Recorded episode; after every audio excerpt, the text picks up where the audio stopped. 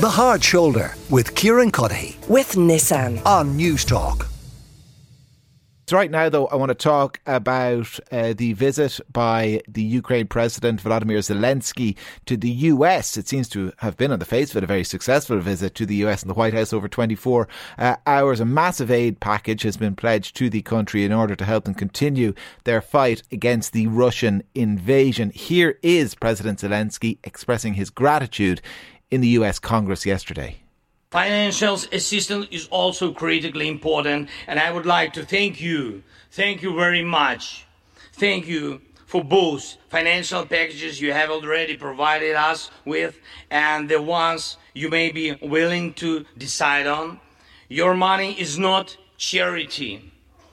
It's an investment in the global security and democracy that we handle in the most responsible way.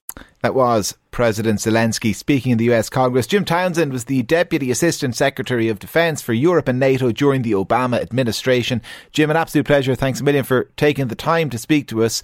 What is your assessment of the trip? Well, I think the trip was a great success. It really was. The speech that uh, the President uh, Zelensky made before the Congress was very emotional, uh, and it was something that really struck at the heart, I think, of a lot of the members of Congress uh, in that in the audience who might have been on the fence, thinking we were spending too much money. But the rhetoric, uh, the call to arms, the deep understanding of why we fight. Uh, was uh, so moving that I think it's going to be hard for those particularly in the House of Representatives, who might want to pull back the throttle on assistance. I think, given what Zelensky said and what he laid out for next year, I think um, I think his his visit was a great success. He got what he needed. Well, I mean that that that reluctance, that partial reluctance to fund the war effort in Ukraine. I mean, is that a reflection of wider society in the US? Is there is there some degree of of of kind of circumspection, suspicion about what is happening?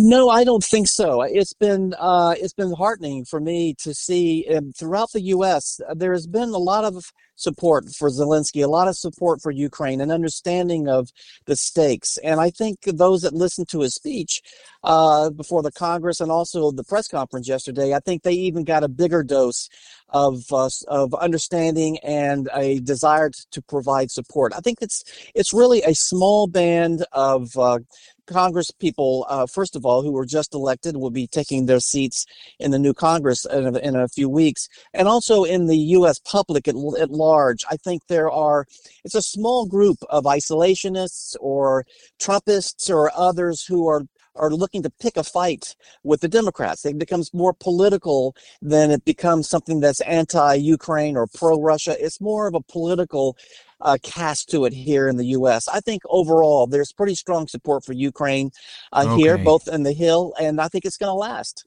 And uh, has President Zelensky then got, got everything he's asked for? I mean, what, what else was on his wish list, or what else continues to be on his wish list that maybe he hasn't gotten so far, or that's more problematic for the U.S. to provide? Well, um, he hasn't gotten everything. I think he certainly wants to have uh, the uh, the long range HIMARS missiles that uh, these missiles that could reach further into Russia, and I think the the administration is worried Ukraine might use that to take the war deeper into Russia and, and escalate things and bring in the U.S. So there's that. There's tanks. There's other aircraft that um, that that he wants from us, Zelensky wants from us, and there's reluctance to escalate things by providing that.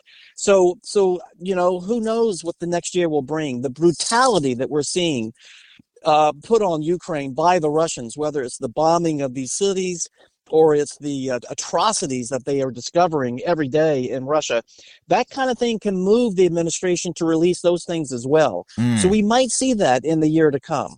Uh, th- there has been a, and I, I don't want to sound like I'm uh, I'm in any way dismissive of, of kind of the grim reality that people in Ukraine face. I'm not for a moment, but there has been a dampening down of the rhetoric around the possible or probable use of of larger weapons, like you know nuclear weapons, for example. I mean, is, is that an assessment you'd agree with?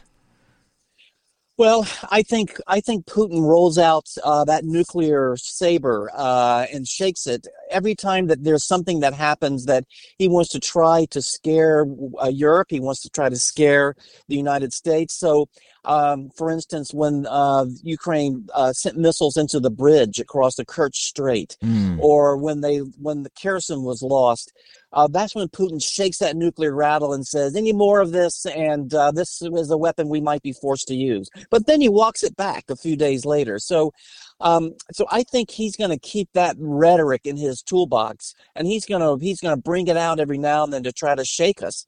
And I think for for for Western Europe and for the United States, uh, we've got to be strong and understand that um, he's expressing the success. Uh, he's expressing his opposition to the success uh, that Ukraine has been having, and that's been supported by by the West. So I don't really see him actually using a tactical nuclear weapon. I see him really trying to threaten it and to scare us. Okay, so we might see that rhetoric reemerge uh, time and again before this conflict ends. And Jim, I mean, is there any sense emerging where you are as to how this conflict ends? How does it?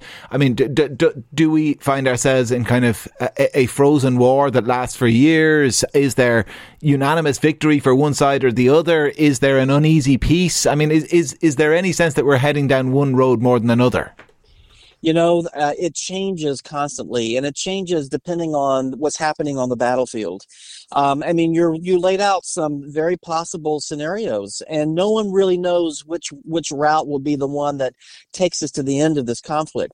But what we do know is both sides are really dug in for the fight there's going to have to be more fight uh, to take place in the coming year before we have an idea of what shape a, a, peace could look like. But right now, no one on either side is expressing uh, the desire to do that. They're doubling down.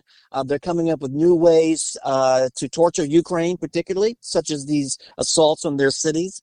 Uh, so I uh, I don't see that there's any end in sight, and I don't see that there's a path that we think is going to take us to that end. All I see is more fighting ahead.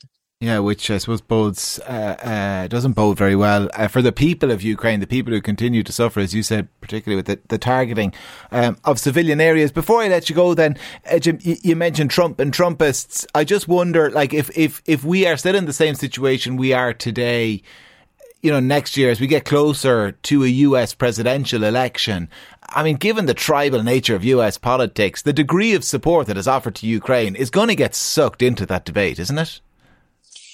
Well, I think it will be uh, sucked into it. I don't think it'll be a major part of the debate. I think when we get into the presidential elections season, it's going to be a lot of domestic uh, discussion on domestic issues and the culture war that's causing us to be polarized here. Uh, that'll be the leading topics. I don't think it'll be Ukraine. I don't think it'll be the degree of assistance um, that might crop up when they talk about foreign policy. But, you know, in our presidential elections, we don't talk that much about foreign policy. So it'll be there, but I don't think it's going to be a, a major thing.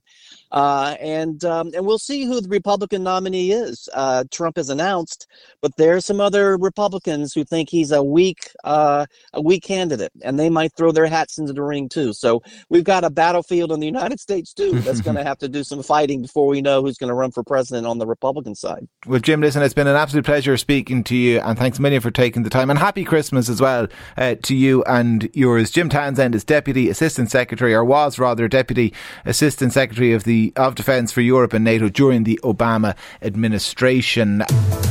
The Hard Shoulder with Kieran Cuddihy. With Nissan. Weekdays from 4 on Newstalk.